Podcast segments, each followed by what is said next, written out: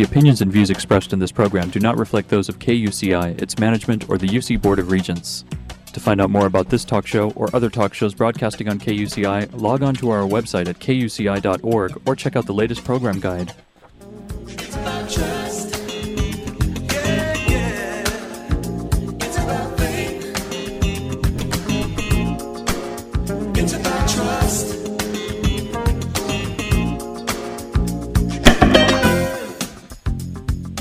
You're listening to KUCI 88.9 FM in Irvine and KUCI.org on the net. Welcome to Prescriptions for Healing Conflict. I'm Lloyd, I'm the show's engineer, and your host is Mari Frank. Mari's been an attorney mediator for 26 years, and during that time, she's resolved thousands of disputes as a neutral conflict healer. She's a member of the Orange County Superior Court Mediation Panel, and she's been a law professor of negotiations and mediation, and presently teaches negotiations right here at UCI.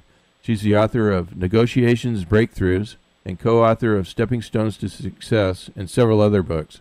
To listen to previous interviews, see upcoming guests, download podcasts, and learn more, visit www.conflicthealing.com. So, Mari, what's your show about today? Well, Lloyd, today our show is about talking to ghosts and spirits and angels and other dead people.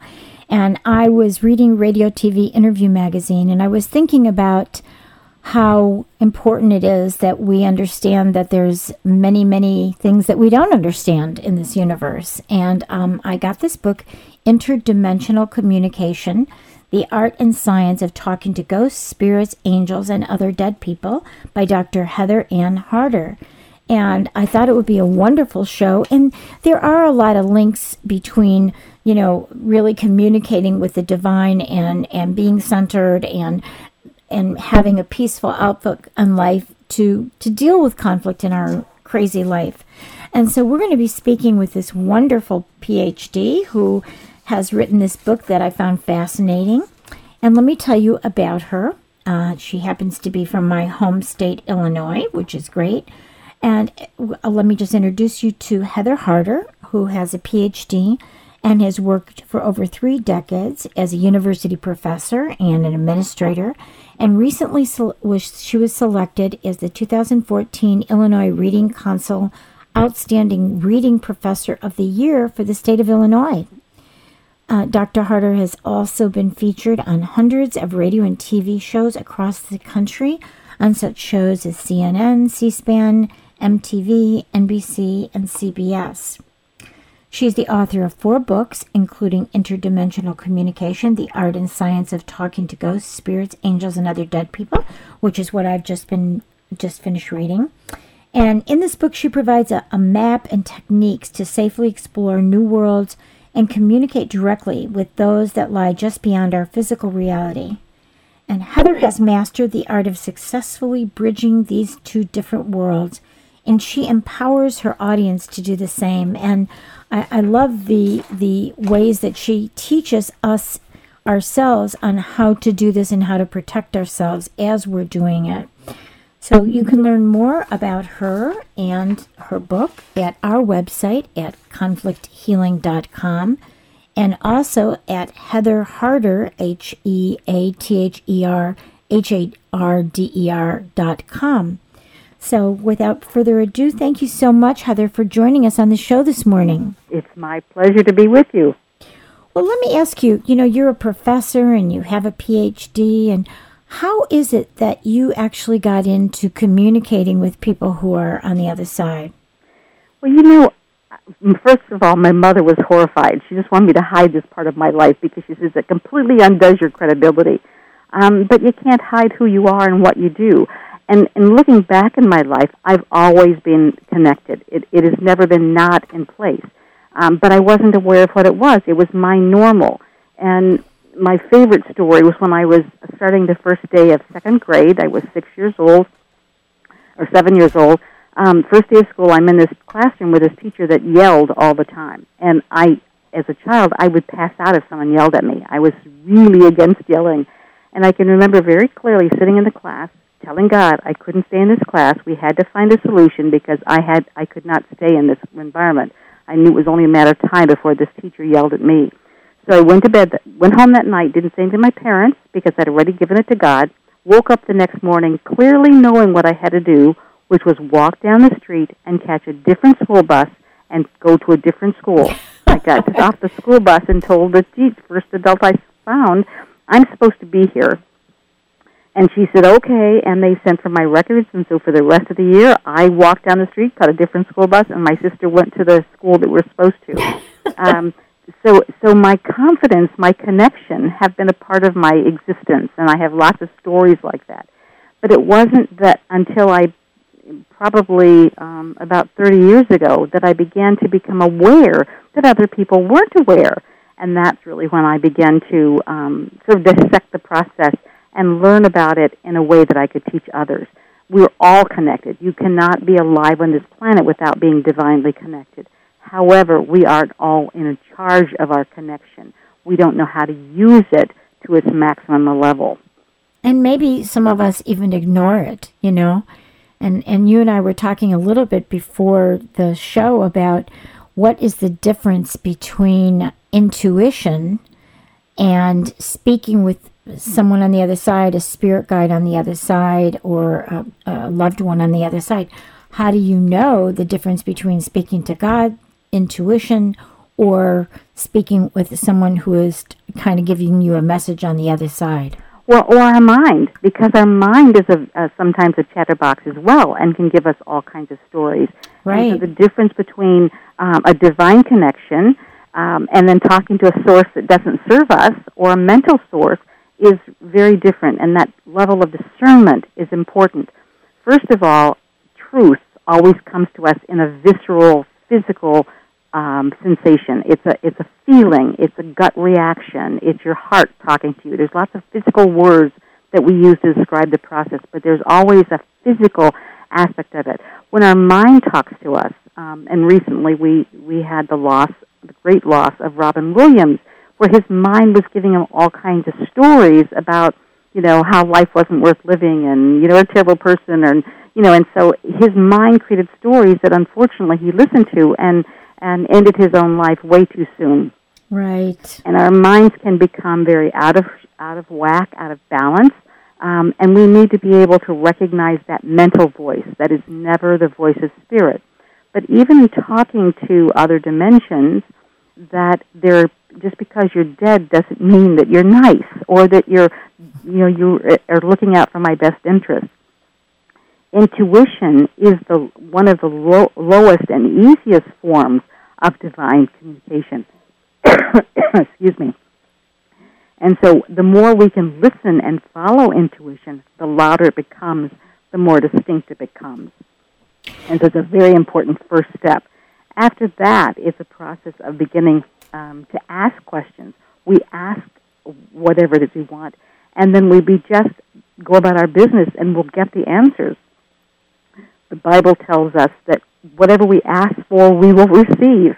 Um, and and indeed, it may come while you're vacuuming the floor or taking a bath, but you'll always get the answer and uh, information you get.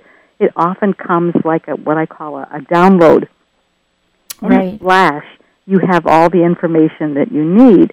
And so, if we learn to ask questions and not make statements, if we learn to be open and receptive and not um, preconceived ideas of what it should feel like or should be like, we'd be uh, it'd be a much easier connection.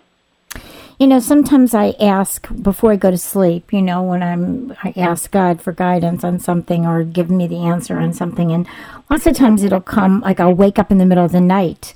You know, like, you know, I'll be dreaming of something. I'm going, wow, I wonder what this means, or if this. I think this is some kind of a message. So um, that's that's where sometimes I get a lot of stuff is from uh, dreams, or I'll wake up and um, it'll come to me that way rather than when I'm, you know, doing something during the day and my my mind is kind of, you know, uh, occupied with something else. But well, during your dream state, you will always plug in. Um, each person on this planet has um, a variety of consults, um, consultants. They can be they can be a few or a few dozen uh, depending on how complex our lives and how influential our lives are. And so at night you must plug in. It's why when you've done something you're not proud of, oftentimes sleep is very hard because you don't want to face the music. Um, So when you're plugged in, you will often get information. During our dream state is also a time where we often get those who have passed on coming to us because we have the least resistance to them at that time. We don't, you know, if they walked into our living room, which they could, they, you'd be shocked and dismayed and thinking you're losing your mind, and you'd have all kinds of very strong reactions, including fear, which is never what they want to induce in us. And so, by coming in your dream state, they can still make their presence known and often reassure you they're fine without upsetting you. Right. The other thing that happens in our dream state is we can rehearse important events. And so, if you've got something that's significant for the universe, then you may have gone through rehearsals in your dream state, um, much like we'd have fire drills in a school, so that when that, if a fire happens, we know immediately what to do and how to handle ourselves. And that happens in our in our nighttime as well. So there's lots of ways that the dream time is very important for our growth. Now, you refer to talking to dead people as interdimensional communication and, Right. and also cosmic or a conscious cosmic communication. Correct. So, do you want to help my audience understand what you mean by that? Well, first of all, we function in a third dimensional world. We are in transition, and many of your listeners, if they're making sense of this, are already in fourth dimension, because fourth dimension is begin when you begin to realize there's more than just what we can touch, taste, feel, see, and hear. That there's more to life than what's in the physical state. That's fourth dimension. It's a search state. And so if you're out there exploring what else is in the world, you're already in fourth dimension in many cases. And then fifth dimension is where we're going to end up on this planet. So when this whole transformational time uh, is finished, we will be in fifth dimension. Fifth dimension is when you found the answer. You know that we're all one. That what I do um, here in the Chicago area is going to affect you and affect other people in China, affect people around the world. Um, scientists have called it the butterfly effect. You know, when the butterfly flaps its wings in one part of the world, the weather patterns in another part of the world are affected. It means we're all connected. That's really what fifth dimension is. It's recognizing the oneness of all creation and the interdependence, and the interharmony of all. And so, as we move into that, um, when and but there's dimensions beyond fifth dimension, and so when you're talking about interdimensional communication, it means I can talk to people who are in eighth dimension or ninth dimension, who are, don't operate in a physical body or a physical structure. And so it's just talking about being able to communicate beyond dimensions. And dimensions are a little easier to understand if you think about the speed of vibration. If we look at a fan that's that's still, we can see each fan blade clearly. But as we turn that fan on and up, then all of a sudden the blades, instead of being very distinct um, individual things, they become a blur and look like a solid mass. If we turn that fan blade up faster and still, that fan blade would disappear. We wouldn't be able to see it at all unless we were fly flying as fast as a fan, fan blades, then we could see the fan blades. And that vibrational speed is what determines what we are aware of, what we are perceptive of, what we can see and feel and connect with. And so by being able to understand the process, I can connect with things that are operating outside my physical uh, reality. Mm. Does that make sense? yeah, it, It's a it very actu- difficult concept to explain. So yeah, no, no, I think you did a great job, especially using the fan analogy. I, I want to step back for a second to go back to that fifth dimension. So when you're talking about the fifth dimension, that fifth dimension is the harmony, of recognizing That's the that we're all one, right? So is that when we're in the physical uh, world or in the physical body, or is that later? Well, again, the more we understand the process, we understand that every part of life serves the divine. And I, rather than the term God, I use the divine because we fight wars on who's God. Right, right. You know, that, you know, I just don't think the name of God is as important to God as is you know just understanding the Yeah. concept of the the Higher- oneness. Yeah, that Um, oneness, the so, higher power. so I talk about the universe or, or the divine. yeah. in that process, everything in our world is taught to, is meant to teach us how to move closer to the divine. Right. Uh, it's part of our growth opportunities. Conflict can be a part of our growth and our lessons. It's how we handle the con- the conflict that determines the quality of our character and the quality of our life.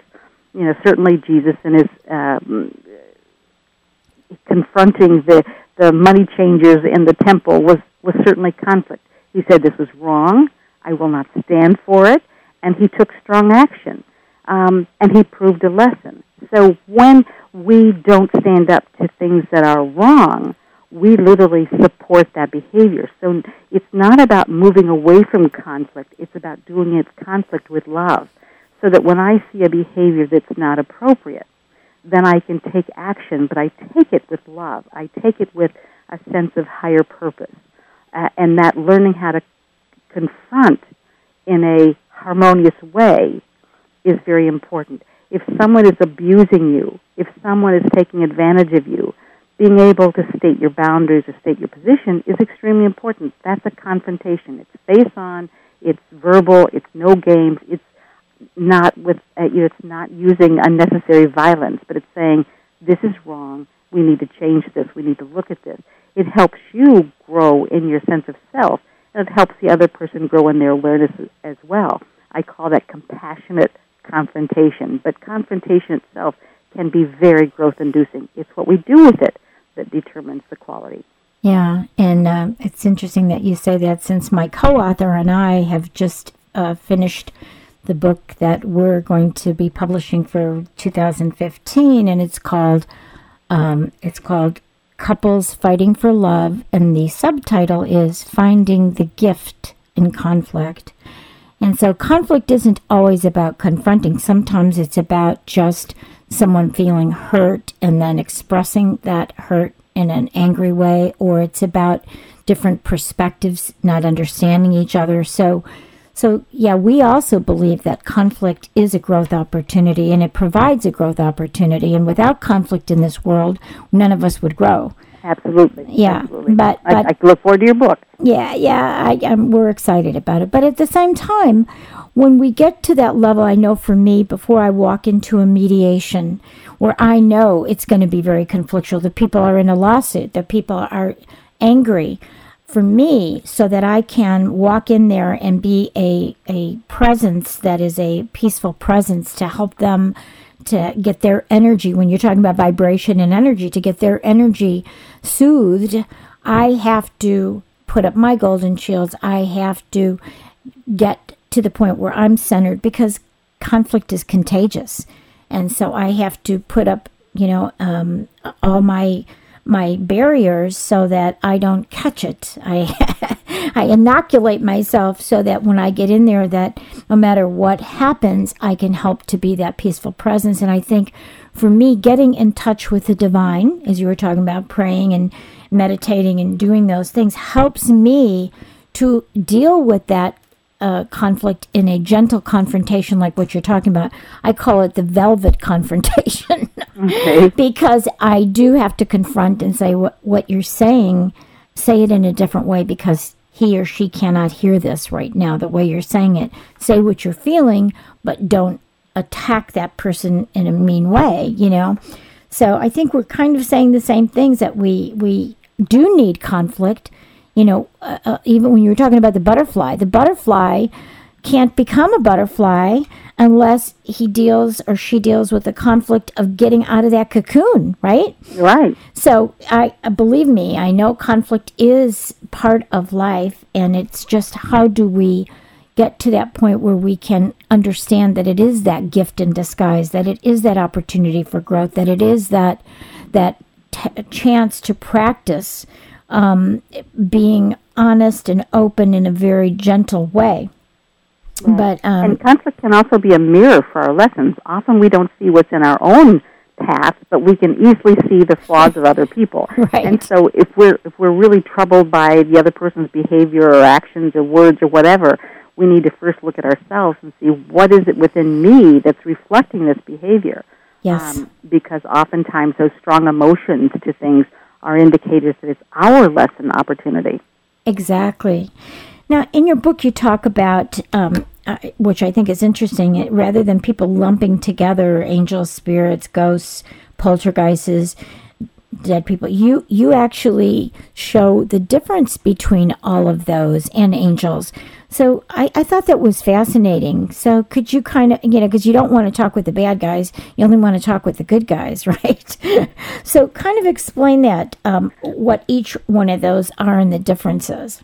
Well, I, you know, again in my life, I've done lots of things, including owning and operating a, a spiritual bookstore. So I did that for eight years, and I had lots of, you know, authors come through who are doing various things. And I saw so many people who, like, someone would give them a reading, and Spirit would tell them to change homes or leave their husband, and they go off and do it. It's like, oh my gosh, no! You never, you know, free will is a great gift on this planet. You never advocate to that to anyone, live or dead. You know, but but um, learning that there are a lot of things outside our physical life that may not be operating in our best interest, and is really important. Um, Ouija board, for instance, is a stellar doorway, but a lot it was marketed and sold as a toy, so people play with it. And in opening that that very cosmic causeway, people have gotten into a lot of trouble. Understanding the rules of the other world and that there are lots of forms. Poltergeists are just problem makers. They're like the impudent third graders that are always misbehaving. Uh, ghosts are just sort of stranded people who don't know how to really get into the other world, or they are so torn by emotional trauma that they don't want to release life on Earth. So they're really um, anchored to Earth yeah. when they really need to let go. Those are not the people you really want to be, you know, listening to. Right. You know, just right. because someone is a medium and can talk to the dead doesn't mean they're really operating in your best interest. So always keeping your, your ability to discern and set the intention to talk to those who are in the highest realm, who really can give you information that will serve you, not as a dictator. If someone's coming from spirit and they tell you what to do, you can be sure they're not of the highest source because uh, those of the highest source would only give you information that would make you think or sh- share options that you may be not looking at so you can make the wisest decision, but they would never take your ability of free will away. Um, and if something is or someone is telling you what to do, run really quickly and shut that doorway and ask the angels to block the way and and don't abide by them. That is not the way those of the highest realm work. And yeah. so I spent a lot of time in the book talking about sort of how to be psychically safe when you're exploring this new world. Right, and how to protect yourself. How about um, for our family members that have passed? Okay, how do, how about that if they tell you what to do? Well, My sister always told me what to, to when do. they're alive. Not a good idea to listen to them when they're dead. They don't change a whole lot. You know, so you know they may be well intended, but they may not be the best sense of of um, uh, best source of advice certainly listen to them if you get that option, but don't take it as the gospel. For instance, um, usually when loved ones come back, it's to help you through the mourning process. They don't want to see you hurt. Right. And every thought you have of someone who's passed over, they get. So every time you feel miserable or guilty or broken or sad, they're feeling those, and it's very painful for them side. If you can imagine seeing your child going through really miserable times and you not being able to help them, how painful that would be as a parent. Well, the same thing happens when people pass over. So the greatest gift you can get to the one that's passed over is to just remember the good times, remember the happiness and the love and the lessons they gave you. Um, I advise people to sit down and write a letter of thanks to anyone who's passed over, so they get that information. They will hear you and if it's important for them to get information back to you, they will, either in your dream state or in an intuitive sense. But I just strongly suggest people not ask to talk to dead Aunt Bertha because dead Aunt Bertha may be working on other things. When you die, you don't sit around, you know, knitting sweaters. You still have a an active life, and for them to come back and adjust their vibration so they can make the contact can be somewhat interfering and so you wouldn't you you don't want to do that so even though i could ask to talk to say my my mother or father who've deceased i ask to talk to or about them and i will get updates as appropriate but i don't necessarily pull them away from what they're doing i remember one time my husband um, was had a dream that his mother came to him and he, you know, after she passed, and he said, "Are you all right?" She goes, "Yeah, but I don't have time to talk now. I have to go to class." yeah. and, you know that gives me chills. Exactly. There and in I have another book called Exploring Life's Last Frontier: The World of Death, Dying, and Letting Go. And in that book, I take three people who were alive and follow them through their death experience. Mm. And so it gives you very specific things what these three people did as they moved through the developmental phases of death. Um, one was a teenager who was killed a, by a drunk driver, uh, and the daughter of a friend of mine. One was my mother who um, passed away from cancer, and another was a coworker from work who passed away um, very suddenly one in midlife um, uh, unexpectedly. And so it takes those three people, talks about what they were like in life, and then follows them through the death experience. Because what happens to you in death is very much predictable based on what you're like in life. Mm. Um, my mother was was really she was from Scotland and homesick all the time. She hated to be gone from Scotland when she was in Scotland. She hated to be away from us, and so she was always homesick. Well, when she died, she really ran the risk of becoming earthbound because she really hated to let go. And so it's really important that you deal with your issues, including your conflicts, uh, and face them all so that you get that all cleared up. So when the time comes that you pass, you pass in peace and you move through your experiences um, easily. And how about coming back? Like you talk about, well, you know, that you have these, if you haven't gotten through everything. What about reincarnation? What are your thoughts about that? Well, um, life is a great continuation, and I'll go to YouTube and and YouTube some of these stories of kids who are three and four, and they talk about their their past life experiences. Um, and you only have to hear a few of those stories to recognize, oh, there's a lot more to life than what we acknowledge. And certainly, reincarnation is one of those um, experiences that we're we're a part of. If you don't finish your experiences on Earth, you can come back and work on them again. Um, you also may go to a different planet that has a different set of lessons, sort of a remedial class in love, for instance. Or right now, as Earth's going through a transition, a lot of people who are dying in a very limited mindset of um, racial violence and hate and and vi- all those kinds of things. They're going to reincarnate another planet that's similar to Earth, but programmed for these more base lessons they will not be coming back to Earth. Earth will move to a new set of lessons. Um, but certainly, many of the things that we go through in this life are based on some of the experiences we've had in other lifetimes that we're still working through. Right, right. We don't have much time, but I have one last question for you, and, and I know people will want to get a hold of this book. I just want to mention again Interdimensional Communication The Art and Science of Talking to Ghosts, Spirits, Angels, and Other Dead People by Dr. Heather Harder. Um, Heather, so just in closing, what is just maybe one important thing that you want our audience to remember? Well, that you are connected. You are much greater than you can imagine, much more powerful than you can imagine, and the goal is to learn how to handle that connection, um, not really to start it learn to listen. Yes. Learning to listen is always important, even when we're on this planet with real live people. Right. Meditation, reflection, all those quiet activities can help you open those listening doors. Yes, yes. And I just I just love this one thing that I wanted to add when you talk about um, com- communicating with the other side and, and with people who've died. You said, first, pray for guidance, ask for protection, allow, and trust that it is given. I love that. So you just give us our, your website, and it's time for us to go. Well, Heather Harder, and that's with a D, H E A T H E R, H A R D as in dog, E R dot com and there the book is available as well as some other information about me and other things I do. Oh, well, it's so wonderful to talk to you. Thanks so much, and you have a wonderful morning. It's been my joy. Okay, bye bye. You've been li- you've been listening to KUCI eighty eight point nine FM in Irvine and KUCI.org on the net. I'm Mari Frank. Join us every Monday morning at eight thirty a.m right here on KUCI and visit our website at conflicthealing.com where you can listen to archived interviews, download podcasts, write us about what's concerning you about conflict now. Thanks. Bye.